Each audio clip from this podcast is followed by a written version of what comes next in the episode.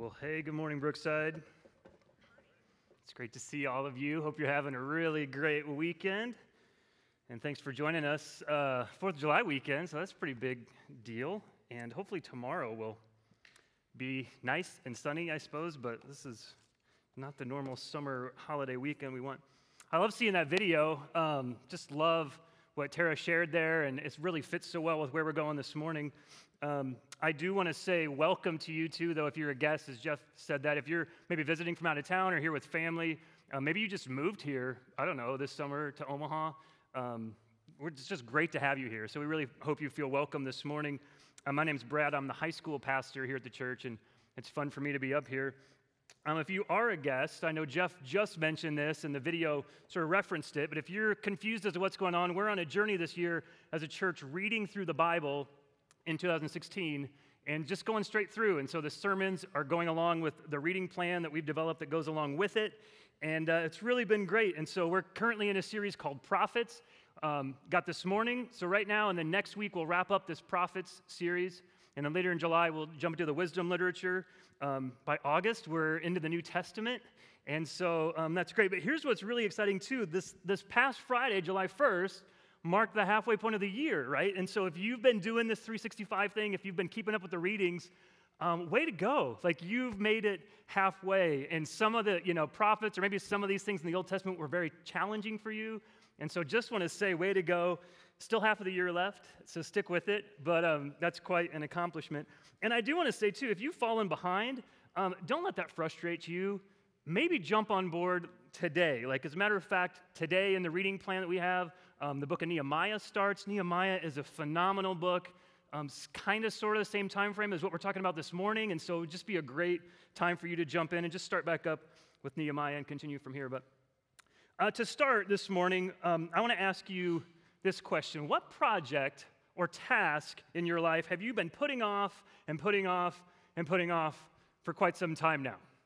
What is that? Seriously, think about that for just a second. What project what task? There's got to be something. For most of you, you can think of something that you've been putting off. Some of you just got an elbow from your wife um, because there's oh, it tends to be the guy who puts things off, perhaps, or doesn't get projects done.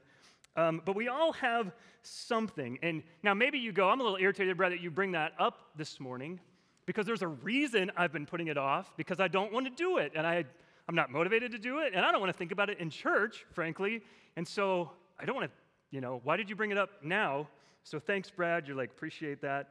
Um, here's two things for me that I think of that I'm just like, I got to get these done. So the first one is putting water sealant on our deck. And that's not huge, but apparently, to benefit the wood, you're supposed to put water sealant on your deck. We don't have a very big deck, but a couple years ago, I think my brother in law was doing that, and I was like, oh, that's nice. We lived in our house for seven years, never done anything to our deck. It's starting to be green in some places, which is a bad indication. And so even now for two or three years, I've had this like jug thing of Thompson's water seal sitting on our dryer, and it's just sat there. So need to get that done. That's awesome. The deck's falling apart.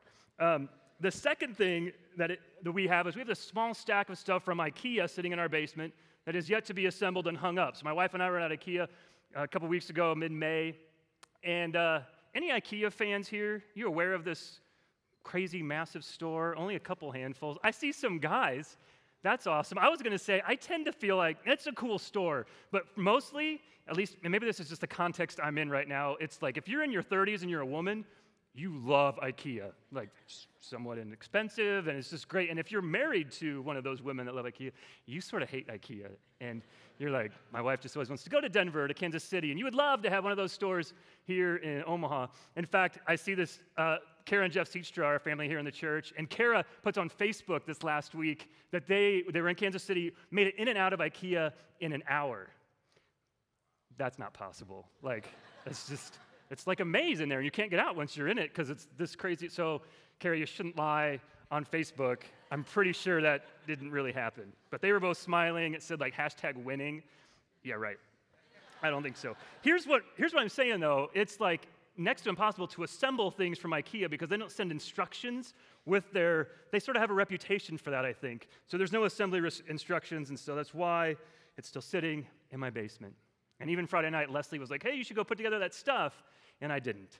Um, what is it for you? What project, what task, maybe what conversation have you been putting off and putting off, and it just needs to get done? What we find this morning in this short, short prophetic book of Haggai, that's where we're going to be landing this morning, is that this is where the Jewish people find themselves as the, uh, the prophet Haggai is sent to them to declare this message. They have a very significant assignment from God that He wants them to accomplish. And God has a very significant assignment for you this morning as well, way more significant than my deck or my IKEA stack. There's significant stuff, there's tasks, there's things that God wants to use you to build. And that's what we're going to find in Haggai this morning. This book takes place over 2,500 years ago, over 500 years before Jesus Christ even comes on the scene. And so here's some background. And this relates a little to where we were last Sunday.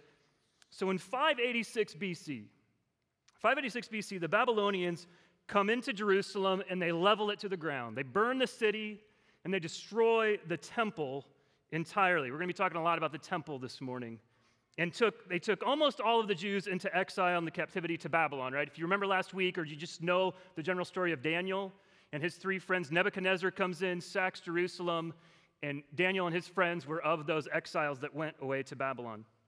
Well, about 50 years later, Cyrus, Cyrus the Persian comes in, takes over Babylon, puts an end to the Babylonian Empire, and in the next year, which was 538 BC, he allows the Jews to return back to their homeland, and this is significant, he allowed them to begin rebuilding the temple in Jerusalem. Now, among the returning exiles were two prophets, Haggai and Zechariah. Both have books in the Bible. In fact, Ezra chapter 5 mentions both of these prophets. If you're doing the 365 reading, you read the book of Ezra this last week. Tara just mentioned it in that video. But these prophets are mentioned. So it's around the same time God raises up these two prophets to assist in the rebuilding of the temple. The work of rebuilding actually began, according to Haggai chapter 1, verse 15, on the 24th day of the sixth month of the second year of the reign of King Darius, which in our modern dating is September 21st of 520 BC. You go, what's with the dates, Brad? Here's why I mention these dates. It's because 18 years went by between the return of the Jewish exiles from Babylon and the rebuilding of this temple. 18 years. Anybody in here have an 18 year old? Like, that's a significant amount of time. What we find in Ezra is that they kind of started to rebuild. They rebuilt the altar in chapter 3. They began to rebuild the foundation. But as far as the structure of the temple, they did not actually begin to rebuild. 16 more years, and it's been a long time. And that delay is what brings about this message from Haggai this morning. And let me remind you the temple of God was no optional thing to Old Testament religion. This was huge. This was vitally important to the way that God set things up in the Old Testament. It was required to administer the sacrificial system, right, that God's law mandated. And we've seen that throughout the whole te- the Old Testament throughout this year. And so this was huge. And the way that Haggai motivates the Jews to rebuild the temple of God has a powerful application to our own efforts in building God's church and for God's plan in our own lives today. So if you have a Bible or if you have a smartphone with the app, I'd love for you to pull that out and turn to the book of Haggai, sort of follow along. I'm going through a lot of scripture this morning. Um, so do that. If you have a hard copy of the Bible, Old Testament, sort of hard to find. It's between the two Z books. So Zephaniah and Zechariah. Um, Haggai's right in the middle of those two, only two chapters. Here's what we find. I want to give you sort of the structure, or the layout of this book, so you're going to understand Haggai better after today. Just, as, just for some clarity as to the layout of this book, the book is clearly divided into four distinct messages from God. Four messages given by God to Haggai, each of which is precisely dated. And so I want to just show you this real quick. The first message was delivered by Haggai to two people Zerubbabel, the governor, and Joshua, the high priest. And it's dated, according to chapter 1, verse 1, in the second year of King Darius, king of Persia, on the first day of the sixth month so, again, in our modern calendar, that date is August 29th, 520 BC. And this message takes up all of chapter 1. We get to chapter 2. The second message is found in chapter 2, verses 1 through 9. It's dated on the 21st day of the seventh month in the same year. That date's October 17th, same year. So we're just in the fall. The third message is found in chapter 2, verses 10 through 19. And it's dated in chapter 2, verse 10 on the 24th day of the ninth month and that date is December 18th of the same year. You know, if you use a New Living Translation of the Bible, if you sort of like that, it'll just give you these modern dates. It's just much more clear to understand.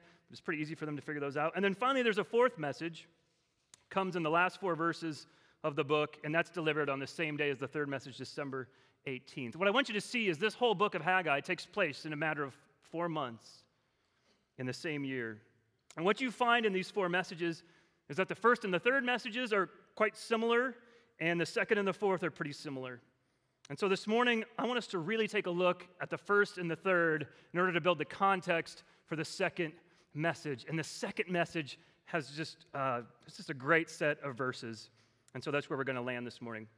So, what's the problem here? What's really going on that necessitates Haggai writing this book? What's the problem that produces this message?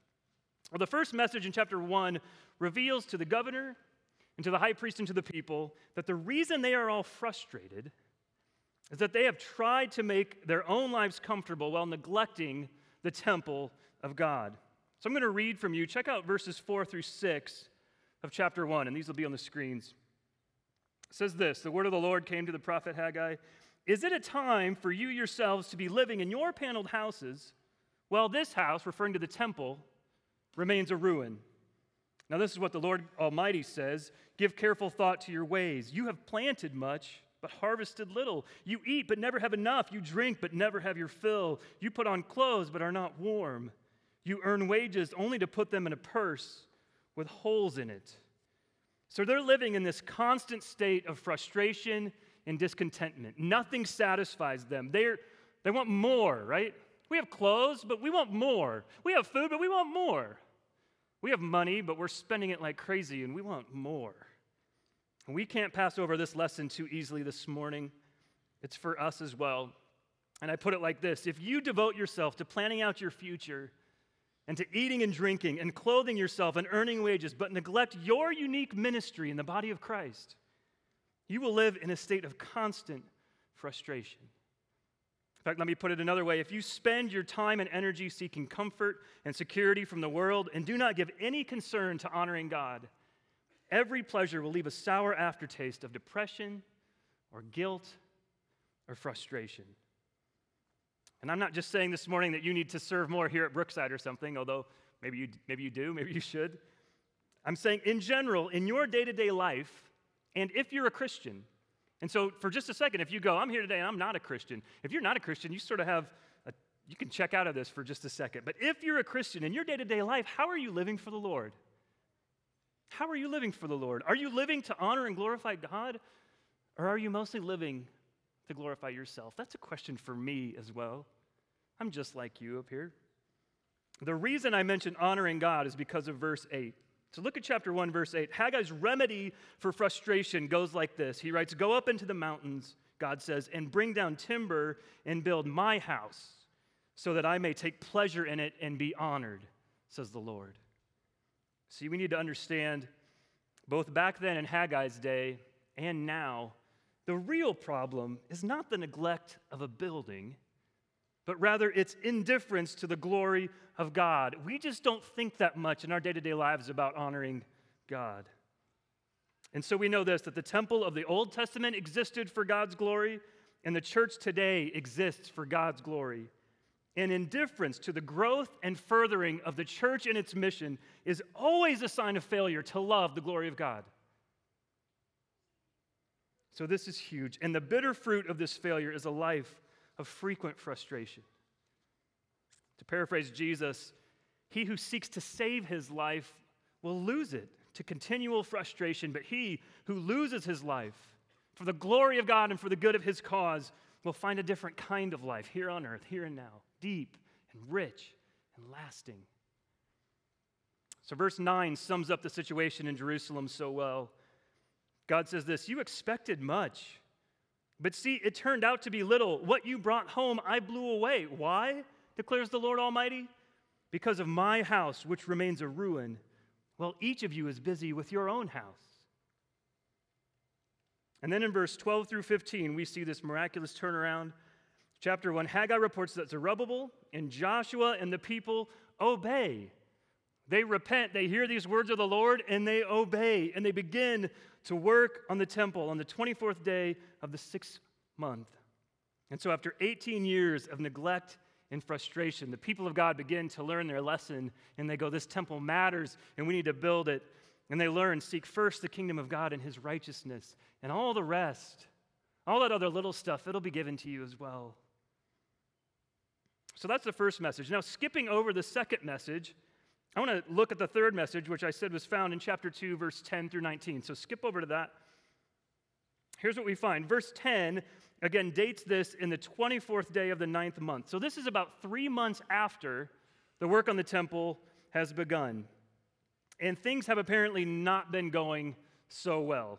See, according to verses 11 through 14, the attitude of the people was that mere contact with the temple would make them holy. So just because they're working on the temple, they sort of think they're becoming holy, and in fact, they're still living in sin. The holiness of the temple did not rub off on them.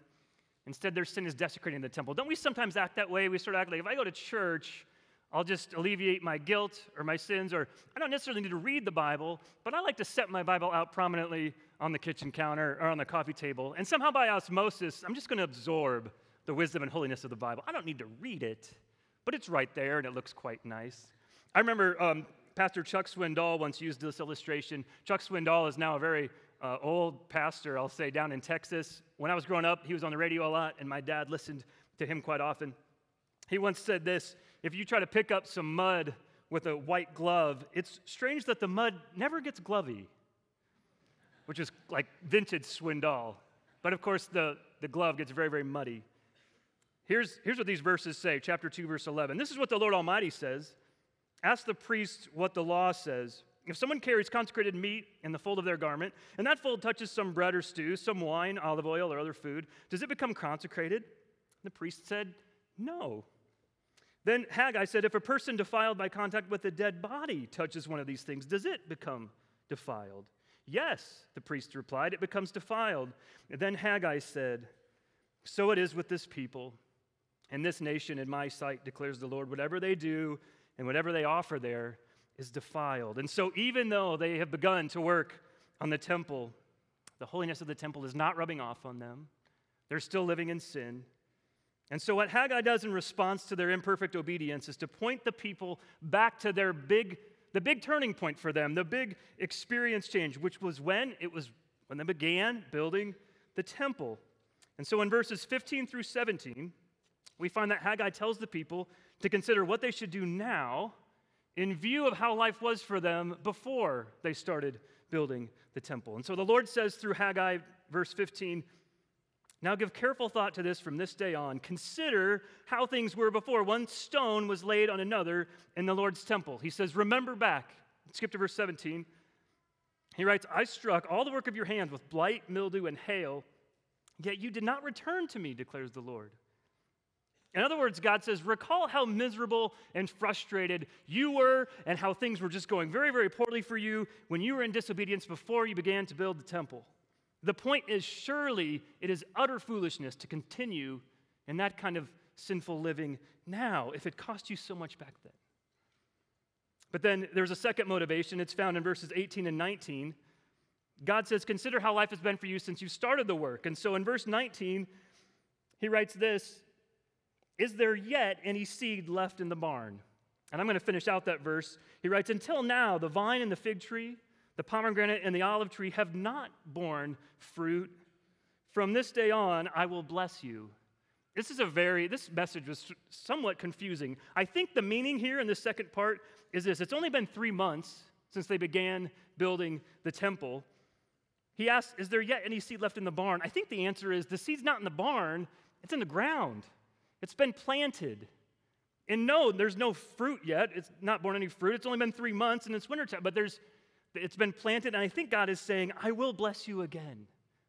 I am not against you, I am for you. I will bless you. The harvest is coming. And so consider your ways. He says, keep building. Don't slack off. Keep working on my house, and I will bless you. And so that's a brief look at the first and the third messages. Now, again, remember, what's at stake here is not simply the building of the temple, but more than that, it's making much of God and His glory. So, again, think of the significant things in your life or perhaps what God has called you to. What are you building with your life? That's my question for you this morning. What are you building with your life? So, now you might say that the first message and the third message are the two pieces of bread that make, the, make up the sandwich. And so, I want to dive into the meat now. We're going to go back and look more closely at the second message, chapter 2, verse 1. So, again, according to chapter 2, verse 1, the message comes now about a month after the people had begun to build. So, we had jumped ahead to the third message. That was three months. We're sort of backing up a little bit here to look at this second message. And again, it seems as though the work had either slowed down or come to a complete stop. What we find with this Jewish people, even looking back to Ezra, is they are not great builders, right? Opposition comes, and they start and then they stop. And they start and then they stop. And then bad things happen, and they're not motivated and they stop. And so, again, here, things are not going well. And you look at the end of verse 4, chapter 2, verse 4, God basically says, Get to work. So we know something has gone wrong. Now, what makes this message so practical is that as we're, we're going to find, we can see ourselves so easily, at least I can, we see ourselves so easily in these workers who are sort of start and stop and never have great motives. And so this is such an encouraging word I found, these nine verses, and they're very, they're going to hopefully give us a lot of strength this morning.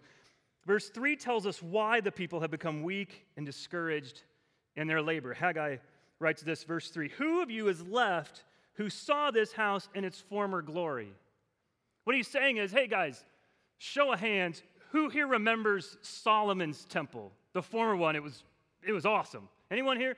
And there must have been, I mean, they would have been in their 70s, 80s, they would have been the older generation goes, oh yeah, they remember. He goes, Who of you left remembers the former house and its glory? How does it look to you now? Does it not seem to you like nothing? And they go, Yeah, it seems like nothing. Here's what's going on the workers, right? They're discouraged because of the memory of the way the temple used to look. And they're thinking back to how glorious the temple used to be. Less than 70 years ago, it stood in that very same spot. And here they are, they're beginning to build this new temple but it was nothing compared to this magnificent achievement of Solomon, right? He was so wealthy. He was the guy that was supposed to build the temple. And for centuries, it was the center for holy worship. It was magnificent. Instead of inspiring the people, the memory of that former temple makes the people look at this new, pitiful little structure that they were building and they feel hopeless. It seems like nothing. And they go, What's the use? We can't match the glory of Solomon's temple. We're wasting our time. They're going, nothing beautiful or worthwhile is ever going to come of this. You know what, guys? We did pretty well back in Babylon without the temple at all. Certainly, we can get along without it now. Again, ignoring how crucial the temple was to the Old Testament religion. They said, I'd rather have this beautiful memory of something great than a weak, lame, insignificant substitute. And that's what this feels like. And so they lose their motivation and the work slows down or even stops entirely. Does this sound like anything we've ever experienced? Anything you've ever experienced? Think back to that task or that assignment, maybe, that to do list that you thought about earlier. Is that why you're not getting it done? You just have no desire to? Again, of course, we're talking about things much more significant in your life than what we thought about earlier. Sometimes it's the sense that you work and you work and the outcome seems so insignificant that you pour yourself into a thing week after week and month after month, but the fruit, it's so minimal. And you just don't see it, and you don't know that it's doing any good. And you look back in history, or quite frankly, you look across the street at your neighbors, and you see the grand achievements of others. But your temple, your tiny little insignificant temple, seems so trivial, right? So lame. So what's the use? And so we get discouraged and we're tempted to quit. We put away our aspirations and we hang up our dreams and we coast. Because no matter what, who wants to devote his life to a second rate temple, right? Not me. And see, of course, we can see the application for this. In today's world, we're a prime target for discouragements like these. Because you think of things like social media, Instagram, and Facebook, and other avenues, you see what everyone else's temple looks like, don't you? And they always seem so nice and so shiny and so new, so perfect. And we believe that they are. And then we look at our own temples and we compare the two. And with them, everyone is smiling and everyone seems to be having fun. And everyone seems to be going on these elaborate vacations or getting a new house or just getting new stuff or their kids look so put together. And it all looks so much better than my little insignificant temple. It's the comparison trap, y'all, right? It's the comparison trap. And we know that's what it is. It's a trap. It's a trap. Pastor Andy Stanley did a series at his church in the Atlanta area a number of years ago just called The Comparison Trap. I remember first listening to it. And then uh, just this past spring, his wife Sandra put out this devotional book just called The Comparison Trap. In fact, if you remember back, um, we had a Tuesday night women's study here at the church in the month of May that went through that book, and I think was just a really great study. The bottom line in his first sermon for that series was simply this he was just talking about it all. He just said, There's no win in comparison. That's the bottom line. There's no win in comparison. There's no win. And we know that deep down. We get it. But if you compare it, you lose. And we just got to keep our eyes on our own life, which has prompted many of you perhaps to, you know, take a break from Facebook or social media. We can't afford to do it. And yet, many, many, many of us have known the discouragement of feeling like what we're doing with our lives is of so little significance that we might as well quit. And if that's you today, this message from Haggai is tailor made for your heart today.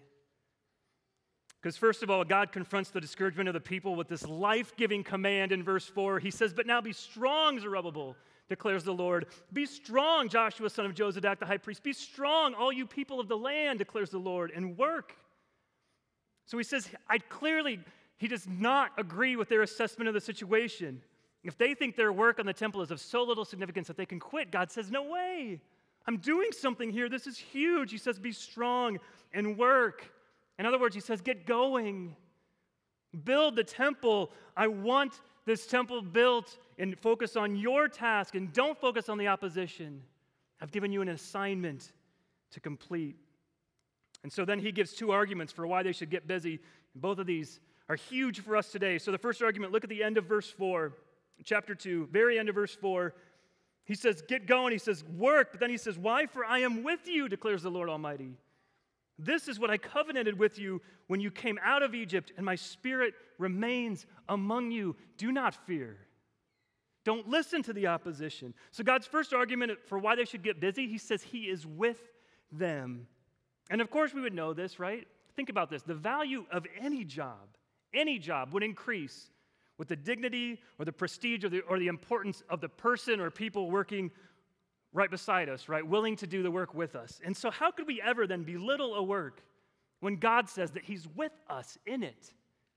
And that's what He says to you today. Maybe write this down. When God is working at your side, nothing is trivial. When God's working at your side, nothing is trivial. But not only that, when he refers in chapter 2, verse 5 to the Exodus, he says, Think back, think about the covenant made when you came out of Egypt. What is he saying? He's showing us that his presence now is the same powerful presence that divided the Red Sea. Any Jew would have remembered that. The stories of the Exodus, of what he did to Egypt, they go, This is the God that divided a sea in half. This God is absolutely incredible. Consider this Exodus chapter 19, verse 4. God says, You yourselves have seen what I did to Egypt, how I carried you on eagle's wings and brought you to myself. He goes, It's the same thing now. I will carry you on eagle's wings. I will see that this assignment gets accomplished and you will get it rebuilt. He says, I will use all of my divine power, just like I did at the Exodus, to help you and to strengthen you and protect you. Therefore, be strong and do not fear and get busy at your task. The second argument God uses to encourage those who think their work is insignificant is found in verses 6 through 9 of chapter 2. This is a great set of verses. Let me read this. Verse 6 This is what the Lord Almighty says. In a little while, I will once more shake the heavens and the earth, the sea and the dry land. I will shake all nations, and what is desired by all nations will come. And I will fill this house with glory, says the Lord Almighty. The silver is mine, and the gold is mine, declares the Lord Almighty. Then the glory of this present house will be greater than the glory of the former house, says the Lord Almighty, and in this place I will grant peace, declares the Lord Almighty. What's God saying here? He's saying, I'm in control. I've got a plan. Don't forget this. I will see that this assignment is completed. And so, guys, take courage and don't fear and get busy because you build more than you see. What you're accomplishing, it's way more than you will ever see. Maybe you're leaving a legacy that you have no idea it's even being built. All you see is this average, insignificant temple. But God promises to take your work and to fill it with His glory and to make your labors worth a million more times than you could ever imagine. I'm going to put it simply. Here's my bottom line this morning. Very, very simple. I just said this let, the Lord make you strong, and then carry on in your task. Let the Lord make you strong and carry on. Carry on doing whatever it is, that significant stuff that God has put in your heart for you to do. Four times at the beginning of chapter 2, God says, Be strong, be strong, be strong. Let the Lord make you strong today. Now, before we're done here, how is this prophecy fulfilled? I think particularly of the prophecy given in chapter 2, verse 9. The glory of this present house will be greater than the glory of the former house. That would have been encouraging to them, right? How insignificant the temple seemed. Uh, I think, like most prophecies in the Bible, it was fulfilled in stages. That's usually how it works. And the final stage is probably yet to come. But here's the sequence, sequence of fulfillment that we see throughout the rest of Scripture. So by the time Christ had begun his ministry, Herod the Great had rebuilt the Zerubbabel's temple here. They eventually get going on it, but Herod the Great had rebuilt it until it was truly magnificent. So that was one fulfillment of the prophecy. It really was greater than the former temple when Jesus was there. You recall in the New Testament how Jesus' disciples, you know, would look at the temple and say, "Wow, look at this structure." But of course, that temple, maybe you don't know this, 70 AD, that temple was destroyed. So Christ had already uh, risen from the grave, left the earth, but in 70 AD, that temple was destroyed. But again, of course, Jesus had said in John chapter 2, verse 19, he told the people, Destroy this temple, and I will raise it again in three days. But of course, verse 21, the temple he had spoken of was his body. Get this too, I find this so interesting in Haggai. This Zerubbabel that's mentioned numerous times, mentioned in Ezra, he was the governor, he was leading the building of the temple. He's in the genealogy of Jesus. He's in the lineage of Jesus. You find his name in Matthew chapter 1. And so, what we have, Zerubbabel is building this physical temple that seems kind of second rate at the time. And later, Jesus Christ, as his greater descendant, the Messiah, comes along and says, Now I'm the true temple. I'm the one that the temple was pointing to all along. Why? Because as Jesus says in John 2, he was saying that there's a direct continuity between the Old Testament temple and himself. Then in the Old Testament, God met his people in the temple. Now, God meets us in Jesus Christ, which, of course, is why we don't have a temple anymore, right? We don't go to the temple, we don't provide sacrifices for the Christian. See, remember what Jesus' invitation is to you and me. He says basically to us, Let me make your body my temple. Now, hey, I'm going to leave the earth, disciples. I'm sending my spirit. Let me make your body my temple. Why? Because the, the New Testament clearly tells us that the wages of sin is death. The penalty for sin is death. And we're all guilty. We've all rebelled against our Maker. We've all sinned. We've all, whatever you want to consider it, a mistake. Maybe you don't like the word sin, but we're all guilty. And death is a coming, folks, right? Could be today, could be tomorrow. Scary thought. Could be 50 years from now but it's coming. And then Jesus comes along and says, I'll take that penalty on myself. I am going to take your death penalty for you. I will take hell for you so that you don't have to. And I'm the only person who could do that because I'm the only sinless, spotless man who's ever lived. And he says, You'll never have to be separated from God Almighty. And he goes to the cross and he died in our place for our sins so that we could live forever. And he extends that gift to each one of us by grace. He just says, Here it is. It's a gift. But you have to take it. Have you taken it? And he gives it to us and he says, Let me make your body my temple. I want to come and dwell with you. That's his invitation to us today. Now, some people believe that another glorious temple will be, will be built one day in Jerusalem before Christ returns. And that may be, depends how you interpret certain passages of Scripture, literally or more spiritually. But what we do know is that the final state of eternity is described for us where? Well, at the, at the end of the Bible, of course. So in Revelation chapter 1, we read this, verse 22. John's talking about the new Jerusalem coming down out of heaven. And the Apostle John says this I did not see a temple in this city because the Lord God Almighty and the Lamb are its temple. So again, we don't need a temple. God's our temple. And so the point is this God had a purpose for a temple. And the Jews of Haggai's day couldn't see it all, and what they could see seemed average and insignificant at the time. And so God came to them with a word of promise through Haggai and said, Be strong, I will make you strong. And so carry on in your work, get going, get busy. He says, The heavens and the earth, the sea and the land, and all treasures are mine. And I will take the fruits of your little labor and I will make them glorious beyond measure, no matter how trivial or insignificant or average they may seem to you now. I think there's a principle here that, that applies to each one of us. And it's this God takes small, insignificant things and builds them into a work of art for his glory. He uses us, small, insignificant things when we feel like we don't matter, and he turns us into a work of art. And he turns our efforts into a work of art. And he uses us. He chooses to use us. Isn't that amazing? So, oh, how we should take courage in our little spheres of influence. Nothing you do should be burdensome if you do it in the name of the Lord God. Nothing you do should be burdensome. He will shake heaven and earth to fill your work with splendor. So don't be discouraged today. Again, I ask you, what are you building with your life? Take courage. Be strong. Seek the face of God, and you will complete the task that God has assigned to you. And God will use you to build incredible things throughout your lifetime. And He will use you, and He wants to use you, not just for your own personal self, but for the local church, for this church. He wants to use you to build the church, and so don't miss that application as well. So let the Lord make you strong, and may you carry on. Let's pray. God, the work is yours, the materials are yours. God, it's all yours the silver, the gold.